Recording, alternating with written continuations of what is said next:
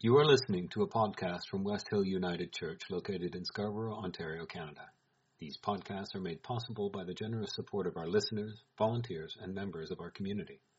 To donate, go to our website, www.westhill.net, and click on the Canada Helps button, or go to www.westhill.net forward slash donate.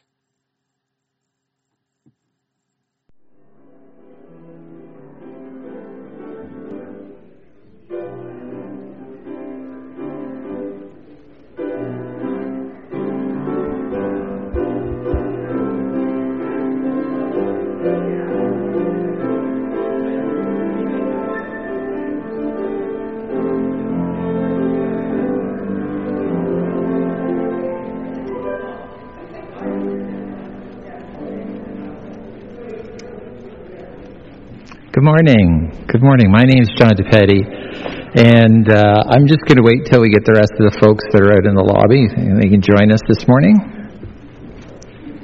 As we start every Sunday service, we humbly acknowledge that we are on the traditional territories of the Mississauga of the New Credit First Nations, which lands were previously occupied by the Seneca and Huron-Wendat First Nations. So. The theme this morning is the is the concept of belonging, and and when we look at um, this little bunch of phrases, it it, uh, it it stands out to me beautifully.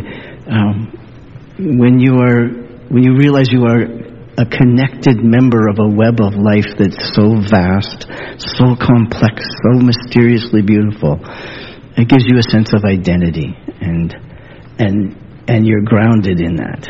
And then when you look around you on that web and see there's other folks there, you ask yourself, well, how do I act with them on this web?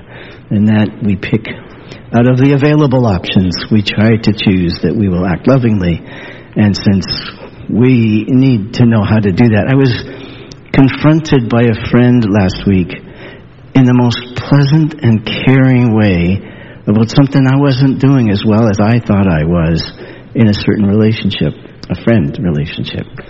And of course, I didn't think I was wrong at all. Uh, not, a, not at all. I, I was quite right and, until I listened and found out there was a gap there and I needed to do differently in it.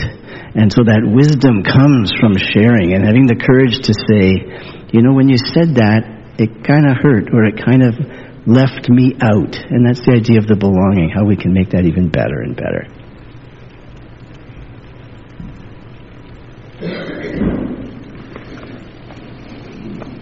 We have a number of readings this morning. Our first reading is from Rosika Schwimmer. Uh, Rosika was a Hungarian Jewish pacifist, feminist, and female suffragette. And she founded the Hungarian Feminist Association and helped found what became the first women's trade union and she wrote, I am an uncompromising pacifist, and I have no sense of nationalism, only a cosmic consciousness of belonging to the human family. The second reading is from Aldo Leopold. He's an American ecologist, or was an American ecologist, scientist, scholar, professor, uh, philosopher, writer, and considered the father of wildlife ecology. And he wrote, We abuse the land because we regard it as a commodity belonging to us. When we see the land as a community to which we belong, we may begin to use it with love and respect. And the third reading is from uh, George Bernard Shaw. Uh, as many of you know, he was an Irish playwright uh, and also a social critic uh, polemicist and political activist. And he wrote, I am of the opinion that my life belongs to the community. And as long as I live, it is my privilege to do it for whatever I can. I want to be thoroughly used up when I die. For the harder I work, the more I live. Life is no brief candle for me. It's a sort of speckled, pardon me, a sort of splendid torch that I've got to hold on for a moment and I want to make it burn as brightly as possible before handing it on to future generations. Offered as wisdom for the journey.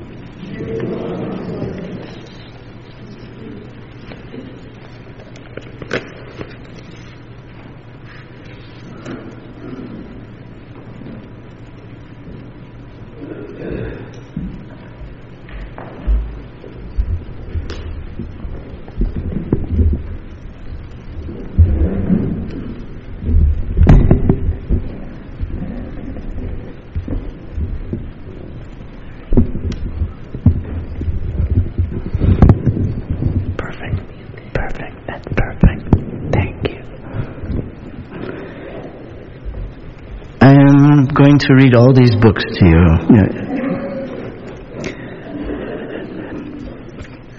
I would love to read all these books to you.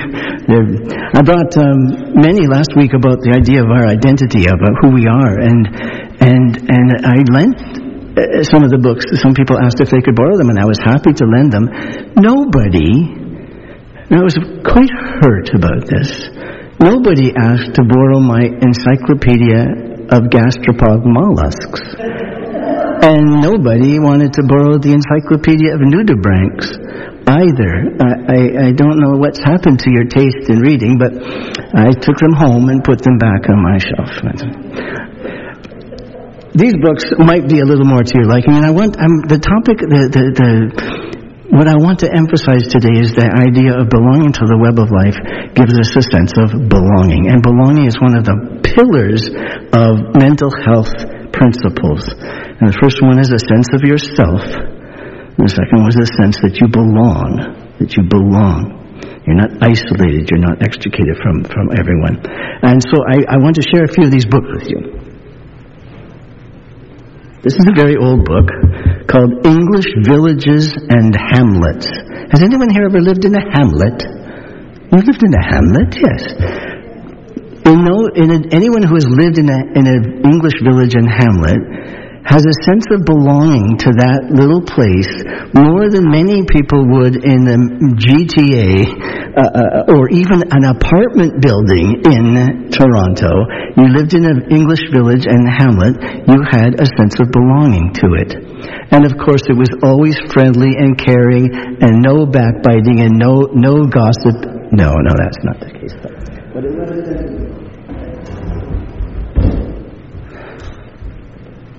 This is another old book. I have a whole series of these. This is called The Guilds of the City of London. The Guilds of the City of London. These were groups of different kinds of crafts and, and professionalism that you could belong to. And if you belonged to this guild, you were loyal to that guild.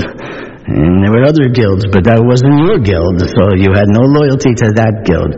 You were part of a guild. The um, Guildwood. That, that, that whole place was started as that idea down there. The First World War on the home front. I haven't finished this book, but it's very, very interesting. We usually focus on the Second World War, but this is the First World War. And this was the war where it started to be that since the men were all gone to war, most of them were gone to war, women had to take jobs that men had taken before because they had to, or to get the job done. But when many, not all, when some of the men came back, well, women don't belong in that job. They don't belong to that. That's our territory. You were just temporary, and now we want it back. Belonging.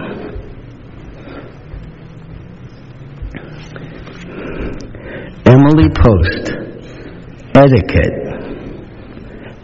a small, a small book on how you should behave if you want to belong to polite company. I have several of these, um, and I read them to Gretta. Oh.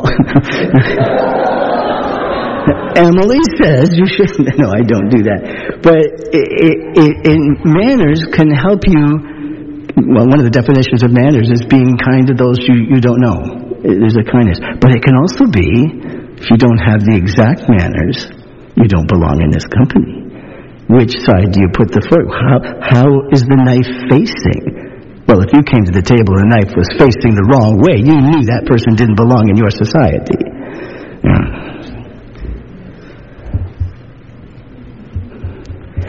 Hilarious. Mark Twain roughing it in the Sandwich Islands, which is Hawaii. He talks, well, if you've ever read Mark Twain on anything to do with travel, he's a delicious, um, sarcastic, observant man who talks about the British missionaries and the Dutch missionaries who owned Hawaii and very kindly let some of the native Hawaiians work for them and were very kind to them so that they could still belong. But they weren't in charge. But they belonged. They weren't in charge. This is the only Stephen King book I've ever read. The Stand. It was recommended by a, a colleague of mine. End of the world, almost wiped out by plague. The survivors have to start again and make a society. And there's good uns and there's bad uns. And how do they get a sense of belonging with so many challenges? It is a frightening book. It's a very good read. This is the long version. There's a shorter version, but it's it's it's stunningly penetrating. How do we treat each other in very very difficult times, and do we sort ourselves out into groups or not? That one. The trumpet of the swan. How many know the trumpet of the swan? How many know Charlotte's Web? This is the Charlotte's Web guy. This is another of his books. The other one, Charlotte's Web, and can't remember his other one. Uh, Charlotte Web is a spider, and this is a. I love this the best. The, the trumpet of the swan is about a swan who couldn't trumpet. He was trumpetless. And what he, he was left out because he didn't belong with swans because all swans can trumpet. And so his father, a very righteous man, um, goes and against all his values and steals a trumpet for his son, so his son can blow the trumpet and belong. And their son wants to do this because he's in love with a, another swan, and and she thinks he's defective, so she can't be with him. And so it's a, it's a beautiful story of belonging. Not.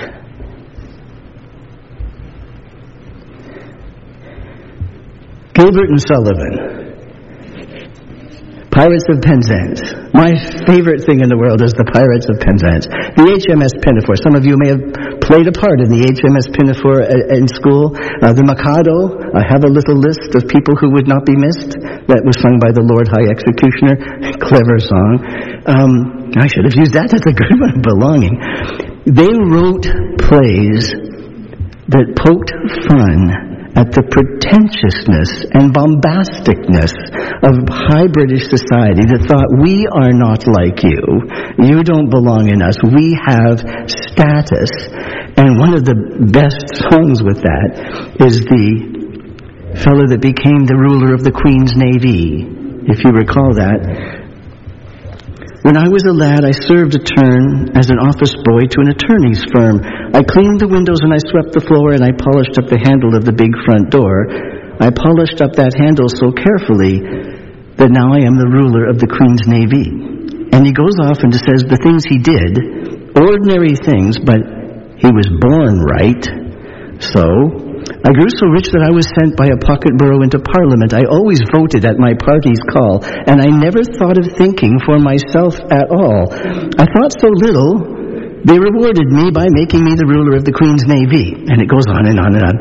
Now, landsmen all, whoever you may be, if you want to rise to the top of the tree, if your soul isn't fettered to an office stool, be careful to be guided by this golden rule. Stick close to your desks and never go to sea and you oh, all may be rulers of the Queen's Navy. And they, they would just make fun of the, the status that divided people into the, to the rich and the poor, or the, the sophisticated, the aristocrats, and the no. And now we come to one of the more difficult topics about belonging, and that's religion. And I say this with, with the ultimate respect, and if I ever sound to you disrespectful, please come to me and say, that jarred with me, I'm not comfortable with that, and, and we can talk about it. Always, always. Um, Marcus Borg is a, a writer who, who did on a tremendous amount of work bringing to light critical scholarship in Christian in Christian um, studies, so that the the people in the pew could know what the students in the schools were learning. And he did it in, in many many books. Uh, Gretta was a keynote speaker with him in in the Maritimes, and they disagreed on some things, but they they really liked each other. It was a good meeting because the values they shared together. He he wrote this book called Speaking Christian if this book has meant a great deal to you, I am not challenging it on that line at all. But I challenged him on the idea of speaking Christian. He, in, in the book, at some point, he says, Gretta Vosper, and I thought this was amazing that he would do this so uh, collegially. Gretta Vosper uh, makes a bracing case for using language that everybody uses to describe things that everybody should, you know, can, can, can participate in. But he said, I won't do that because if we did that, we would lose our identity as belonging to the Christian world. So he wanted to retain the language to belong not, not criticizing that, I'm saying, but that's what, what the, the dividing was. And Gretta was saying, can we get beyond the beliefs that divide and use the language that includes all of us? His example was that if you're French and you stop speaking French, you're not French anymore. And I thought I didn't, I couldn't get that. You could still be French and speak anything you liked. But that sense of do we divide ourselves off, something different, something else, it's again one of those you're not in and I am. Walter, Walter Kaufmann wrote a book. Uh, he's, a philosopher. He's, not with us anymore. Excellent, excellent words. Um, uh, critiquing philosophy, critiquing theology. And this book is his book called The Faith of a Heretic. The Faith of a Heretic. Now, he's not in any way religious, but he believes deeply in the values that we would share here. But the idea of heretic, another word of that belonging, if you don't believe this, you don't belong in this group.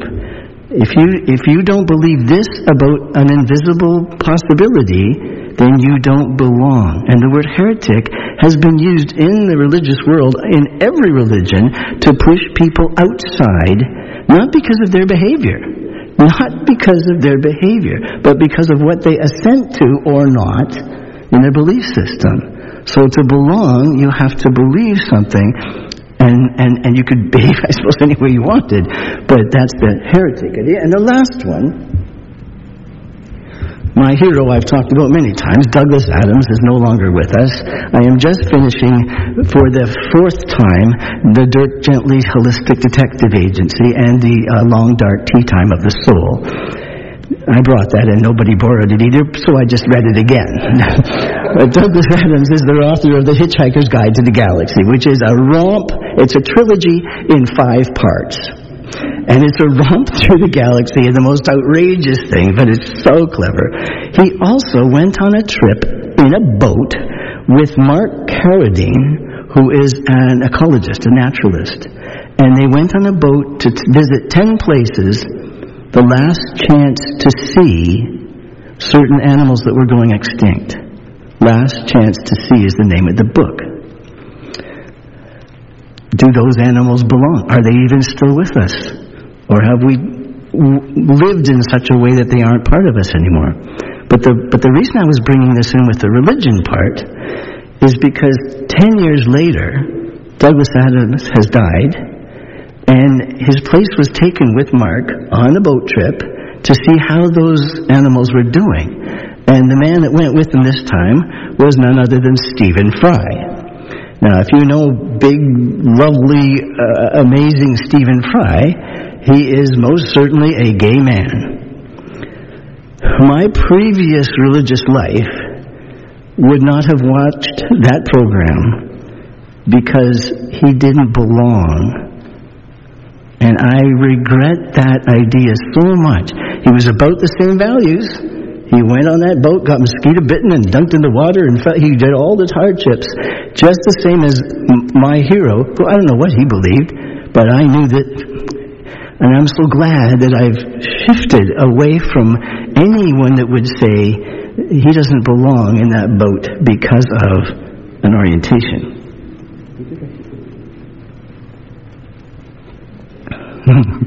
so the idea of belonging, the definition of belonging, I'm just going to give you some words.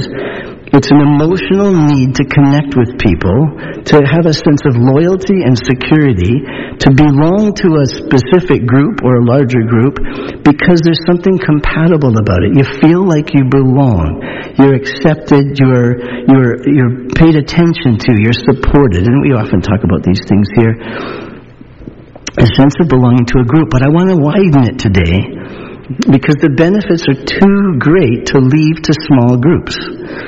Groups, the sense of belonging helps you protect and define yourself. They've made study after study and said you feel like you belong, your health is better.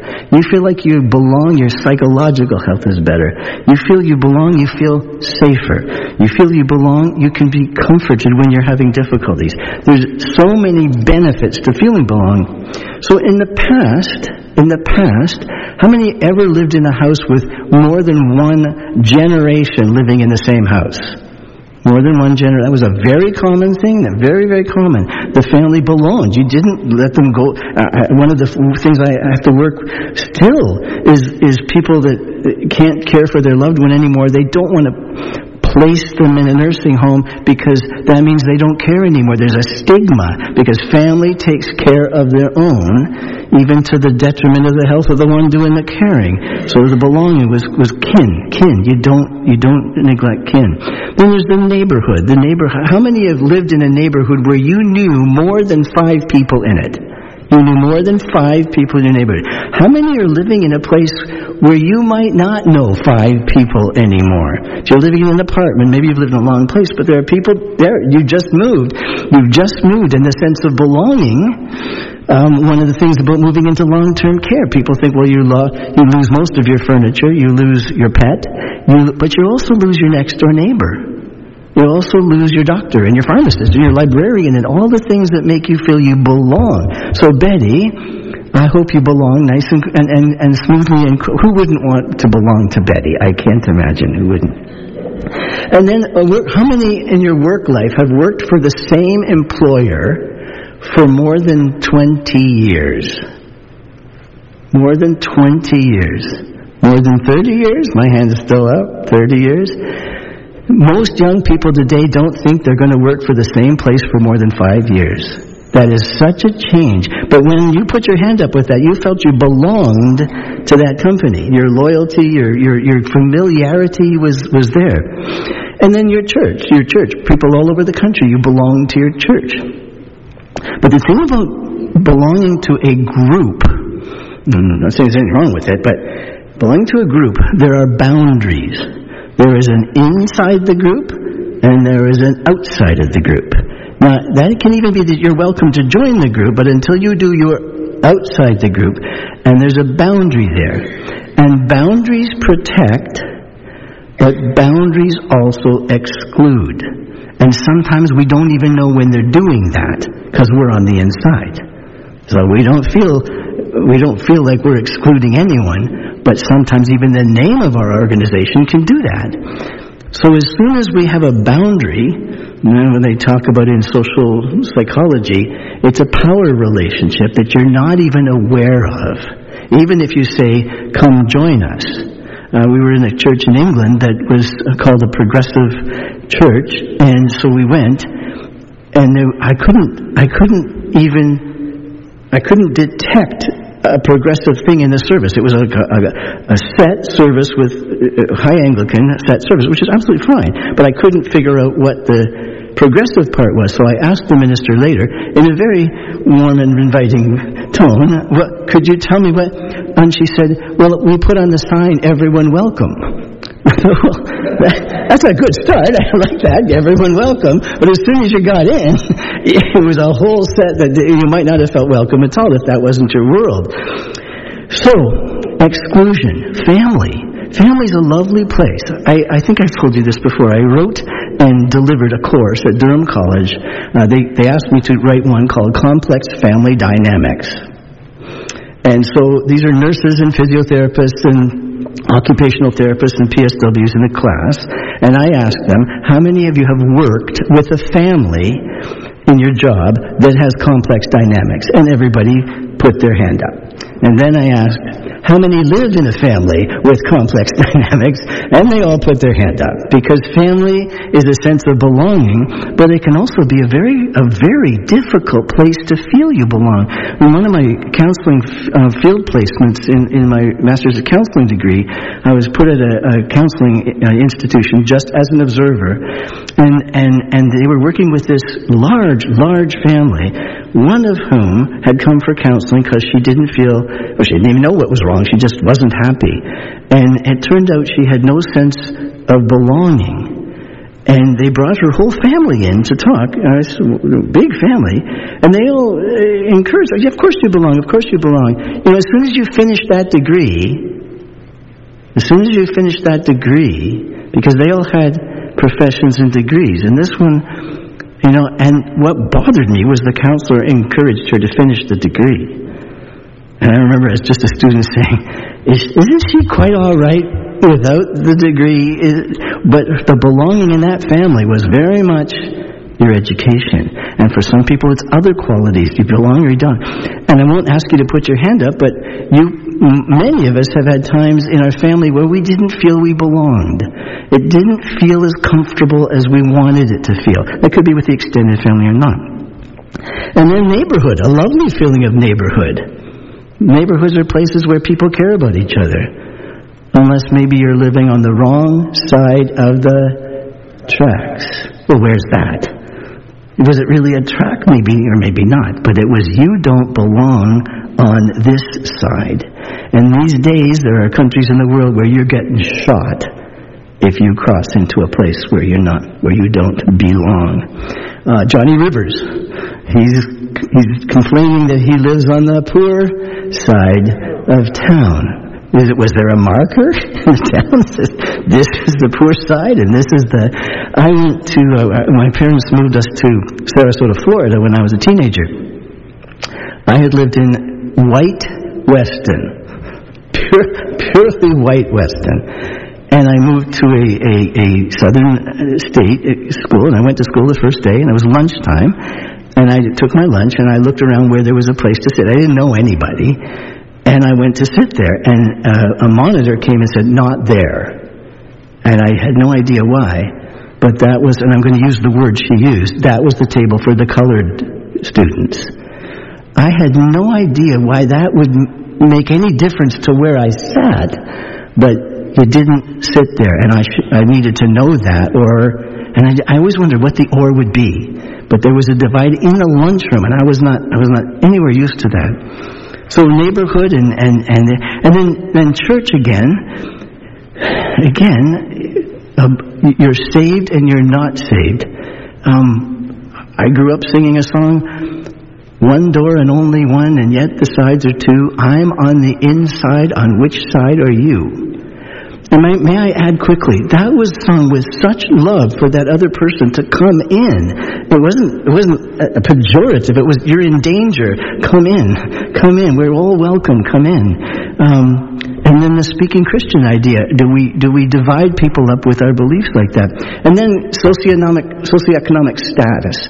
Nobody wrote that as well as Dickens did. Dickens was able to, to show people, and they read it. The upper class read his stuff. They came out in serials, right? Like, you would wait for the next one. People would line up to get the next chapter of a Dickens book. Name a Dickens book.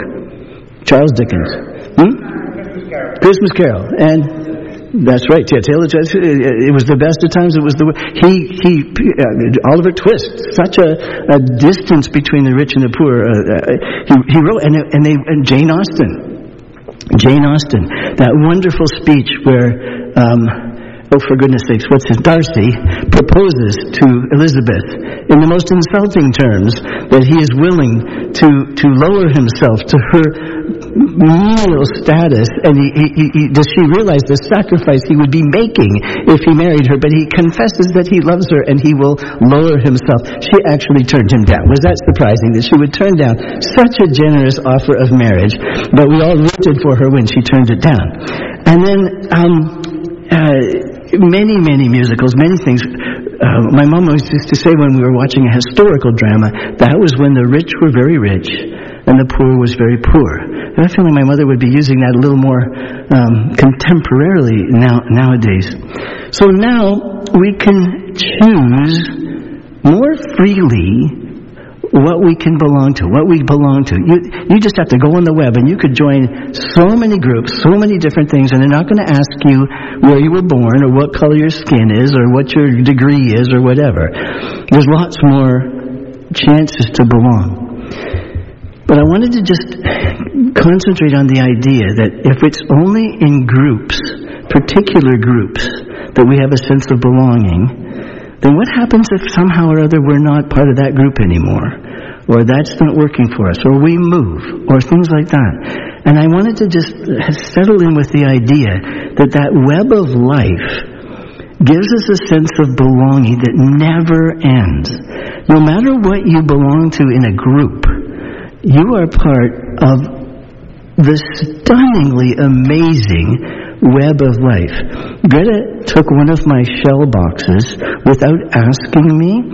I, I, I, didn't I didn't have anything in it yet, but it was my shell box, and she drilled holes in the top of it, and she's got monarch butterflies um, reproducing themselves in this little box with milkweed, and and we've got little chrysalises hanging down with that beautiful gold rim around it. Gold rim gold rim. Beautiful, stunning thing. And then the caterpillars and the jay, and they're, they're going on, on uh, like that. And, and they are, why was I telling you that? Hmm? Thank you. Thank you. Why was I, I just complaining about my box. Um, the, the web of life happening in that little container. We watched a video of how this caterpillar does it I stood there with my mouth open. I had no idea it was that complicated, the little thing does. But we're part of that. We are members of that. We belong to that. No matter what group has accepted you, or group has rejected you, or group you never fit in, how many of us, don't put your hand up, how many of us stood in a line in school, a long line, where the two captains picked whoever they wanted on their team? And some of it, you know, you put your hand up anyway, yes. And you, you stood there thinking, please pick me, please pick me. I don't want to be the last. And again, you don't have to put your hand up, but if you've ever been the last, you didn't belong. They had to pick you because you're standing there and they needed that many on the team. How many times have we not fit in? But the, the idea of the web of life says that no matter what school you go to, no matter what group you belong, a reading group, uh, the Granite Club, for goodness sakes, whatever you belong to or don't belong to, there's something bigger and more important that you belong to.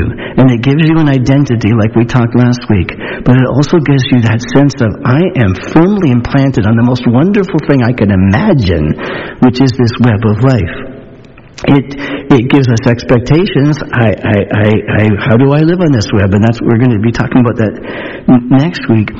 How many have ever watched a child in school? Oh my goodness, my my older daughter.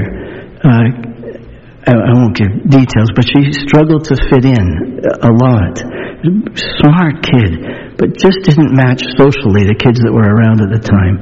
And she was bullied and bullied and bullied in school, just horrendously. You can't even imagine that people would do that to someone. We went down to the school, my wife and I, the ex-wife that's turning 63. Um, I actually wrote her, I wrote her an email. I said, happy birthday to you, happy birthday to you, happy birthday dear Debbie, happy birthday to you. This is me singing to you. If you can't hear me, I will sing louder. She wrote back, she said, fortunately I am in Connecticut out of earshot.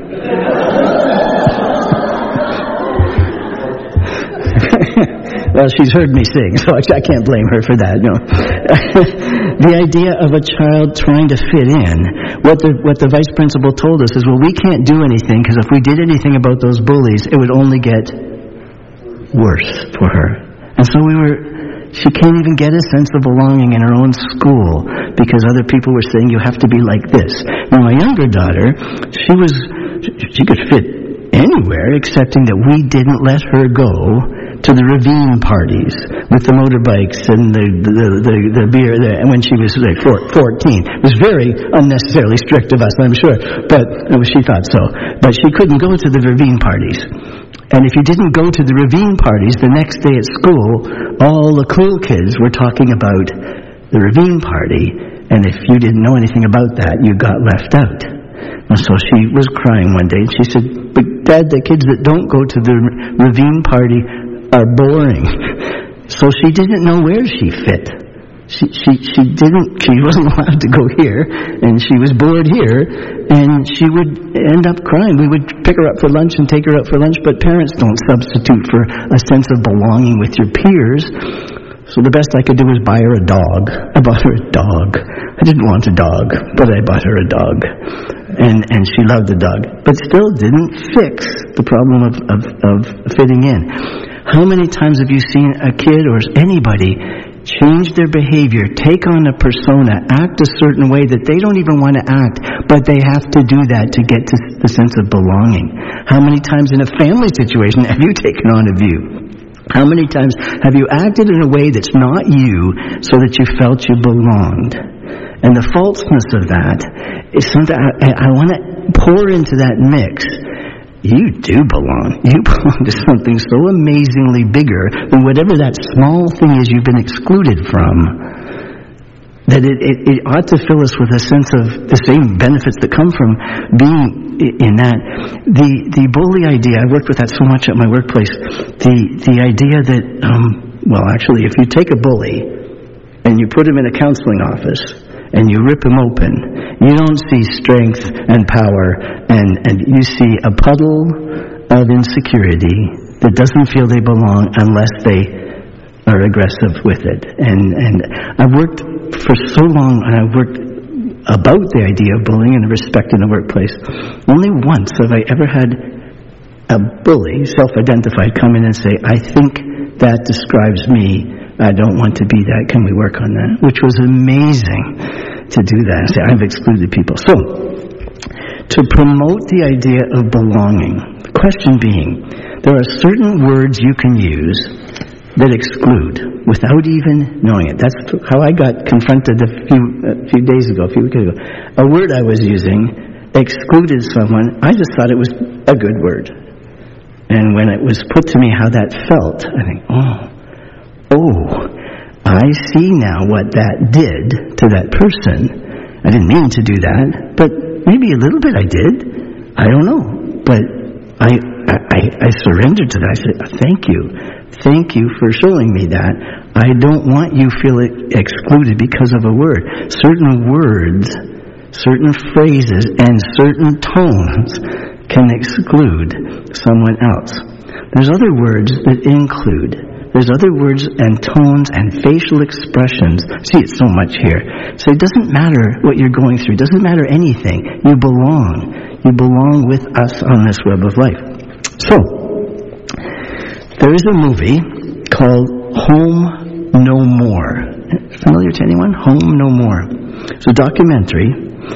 This writer, I'm just going to read this so I don't get it wrong. He, he, he interviewed three Muslim women considering leaving Quebec City in the aftermath of the deadly mosque shooting in January of 2017. They had lived in Quebec uh, Quebec City for years and years and years.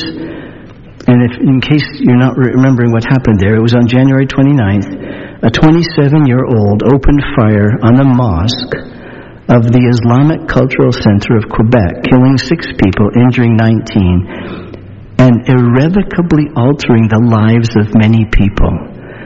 And as much as the deaths and the injuries were horrendous, the altering of life the message was, you don't belong. I don't think you belong here.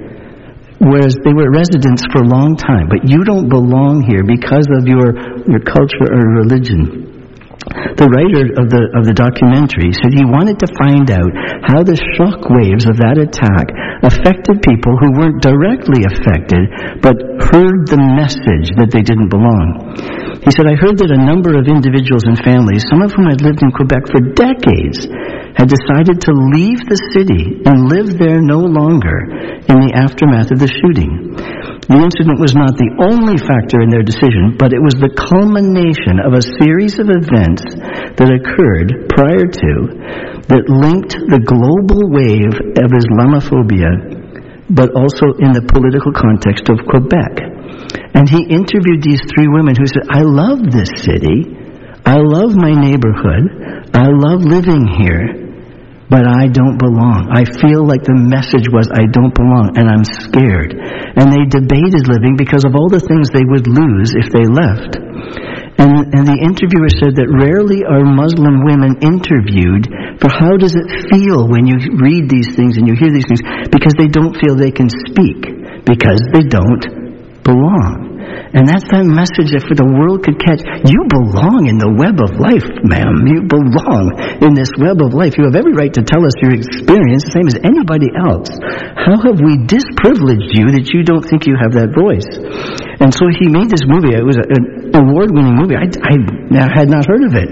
Uh, but what he, he ended saying, I hope that viewers will reflect on what it means for racialized Quebecois who have made Quebec City their home to be rejected by people who are themselves settlers on this land. I also hope the film will provoke other questions about home and belonging. What does it mean to belong? And what does it mean to feel displaced in a place that you call home? What does it feel to be displaced in a place you find home. When the um, Shobak's family, when the little boys were just here, I don't remember how soon it was, uh, someone asked the younger one, where are you from? And I, I'm not sure he under, even understood the question, but he said, Canada. Because that's where he was now. So that's where he's from. Just got here, but I'm, I'm, and they asked him again, well, where were you before? Canada. He, he had a sense of belonging. Do you know why he had a sense of belonging? Because he was shown that he belonged. In word, in deed, in, in facial expression, he was shown that he belonged. Uh, and the whole family, I mean, the struggle of getting to know the place, yes. I remember being in a dinner party with uh, uh, the, the Fearless group had a barbecue celebrating Shobak and his family's arrival here. Shobak and were, were sitting at the table with me, and I was talking to the two of them, and we were talking about language and words, and how I never wanted them to feel left out of a conversation because I didn't understand a word. So please tell me if you. And he said, Shobak said, "No, I, I, I can follow you when you're talking. When a lot of people in the room are talking back and forth to each other, I can't, I can't follow." And I never even thought, because they, they were talking one by one, but it was too much to follow that, so he just backed up a bit, didn't quite belong in that. Not that it was intentional, but all these ways of people feeling they didn't or didn't belong. So, my question to you is, have you ever felt that you didn't belong in your family, in your town, in your group, in your church, in your wherever, and just to acknowledge that that hurt. That hurt. Wherever it's been in your past, I've worked with at least 27 staff members whose own family did not give them a sense of belonging, even a sense of respectful identity, for goodness sakes. But they didn't even feel that. When you came home and your mother had written uh, profanity on your bedroom wall with lipstick to tell you clean your room up. Uh, this, uh, I'm not exaggerating. This is so the sense of belonging in your own home. So if that's been your life, that hurts. And that has, what he said, irrevocable damage. And you deserve the healing and the strength and the sense of belonging in this gorgeously luscious web of life that you belong to ipso facto without another qualification at all except your breathing. You know, we even have rules in the nursing home when you're not breathing anymore that they treat that body with respect. They, there are rules, there are laws about the body even after death. So the sense of belonging. So, and then are, is there someone we are leaving out of a sense of belonging by a word or a deed? And how can we be more aware and more, are my words welcoming you? Do you feel comfortable with that? I may not even like you. I didn't mean to look at a particular person there. I may not even like you. It's got nothing to do with it. Do you belong in the web of life? Yes. Yes, so you belong to me. And then how, how can we in society, right now, I mean, I don't want to get into the things we're hearing now in the political realm, um, like specifically, but my goodness, there's people being told they don't belong in any number of ways because of their color, their race, their ethnicity, their socioeconomic status, their education, their sexuality, their identity. A thousand excluding ideas. And that can even be shown to them by a slight roll of someone's eyes. Oh, that's what you are. Oh. Oh. Down. And so it's incumbent on us who actually get the sense of a web of life. There's millions of us all over the world to say, you belong. There's no oh. There's no oh. I may not like what you're doing. I may protest what you're doing, but you belong on the web of life for the rest of us. That doesn't change. So I'm going to show you a little clip. Um, my sister-in-law told me about it. It's called a clip called the free trip to Egypt. Are you aware of the free trip to Egypt? We must be aware of the free trip to Egypt. It's, uh, this is the trailer, and you're going to see this man decided to invite people to Egypt to meet Muslims, and he picked people who you would never think would go, and they never thought they would go, because they already had a very clear idea of who the enemy was. So, Peter, if you could show this. We're to the point in our country now that we need to be vigilant and watch out for ourselves. It's like Iraq and Iran, all of them places. Okay. We just got to shut them down and take back our oil. My name's Tarek Mounib. What we're doing is we're taking people here from different points of view, bringing them all to Egypt to have a dialogue. An amazing project, giving away free trips to Egypt. The whole point of this project is trying to to connect with people in kindness instead of fear. Do you think there is a way for us to maybe go to Egypt and understand what's happening there? No, or you no, think no, no, no, no. They're our enemy, no They're matter. Oh, right. enemy. For a free trip to Egypt? No? Do you think you'd be interested in, in going to Egypt? And, and Absolutely, yeah. I would love to go to Egypt to take you up on that offer. My fear is being taken hostage. When 9-11 happened, I just lost it. I'm so racist now, I can't stand myself. My mom, she thought that this was just some ploy to sell me into sex slavery. I just want to spread Jesus' love into the Middle East. Are y'all ready for Egypt? One, two, three, Since I've been here, it's completely different than what our news media tells us. I'm real cautious about like what we're getting into. I just ask for supernatural protection right now in Jesus' name. A lot of the people have forgot why we're here. The whole point of this trip is to get to know Egyptians. I think a lot of people think that there are going to be so much that's not the same, and I just felt there was so much that was the same. Am I your first bush friend? She's like, you guys go to all these different countries, and are you truly fighting for America? When something comes to you as a calling, and you feel it deep in your heart, and you do it, you know it's right, even if it's stupid and naive.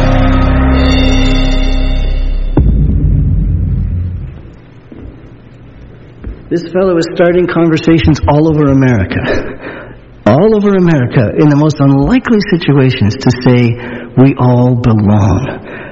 An amazing thing. He said, eh, eh, he, he's worked with these people, they're over in Egypt, they're one of them, you heard them praying for protection. but, and yet, and at the end, they're holding each other and hugging each other because they understood that they all belonged to the family. All belonged to the family. I'm going to ask my three readers to, to introduce the final song that you will be asked to join in. Uh, Babette will be singing the verse and you will be singing the chorus. And the song is about um, the fact that anyone and everyone belongs.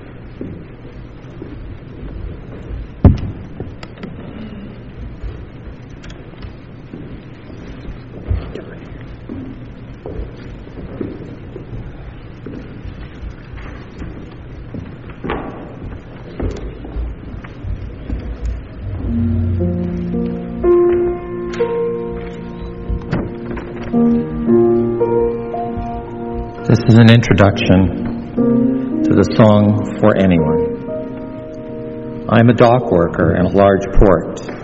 I'm a sales clerk in a grocery store. I am a mother of five children.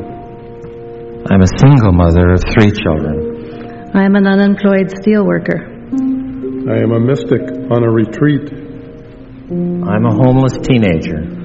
I'm an opera singer, nervous about my performance. I am a member of a minority trying to keep quiet. I'm a disabled artist looking for work. I'm a Bay Street stockbroker who can't sleep. I am a Canadian soldier with difficult memories. I'm a peace activist who gets discouraged. I'm a cancer patient with great hope. I am a conservationist who needs more helpers. I'm a politician in the majority. I'm a politician in the minority. I'm a four year old afraid of the dark. I'm a refugee. I'm your brother. I am your sister.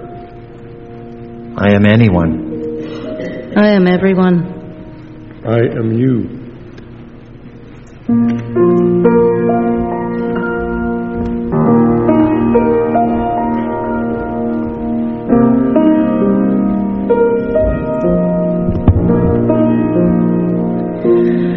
Your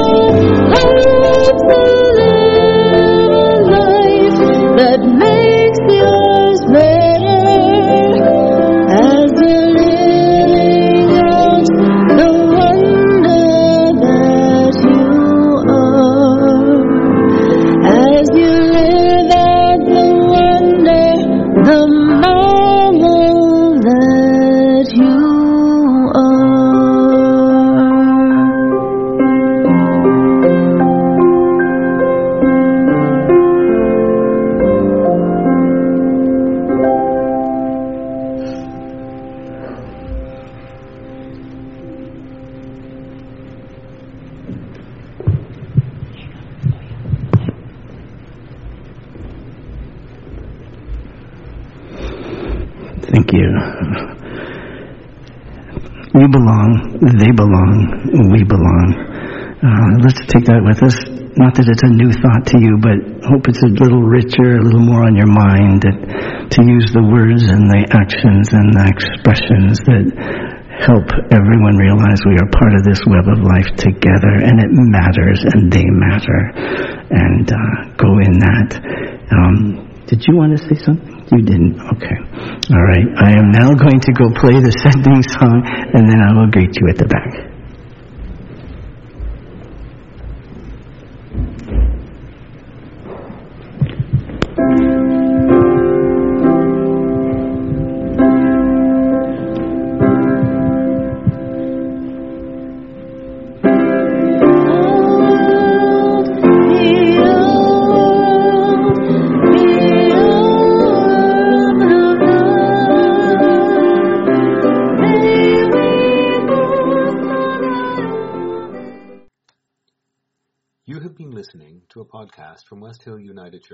Located in Scarborough, Ontario, Canada. These podcasts are made possible by the generous support of our listeners, volunteers, and members of our community. To donate, go to our website, www.westhill.net, and click on the Canada Helps button, or go to www.westhill.net forward slash donate.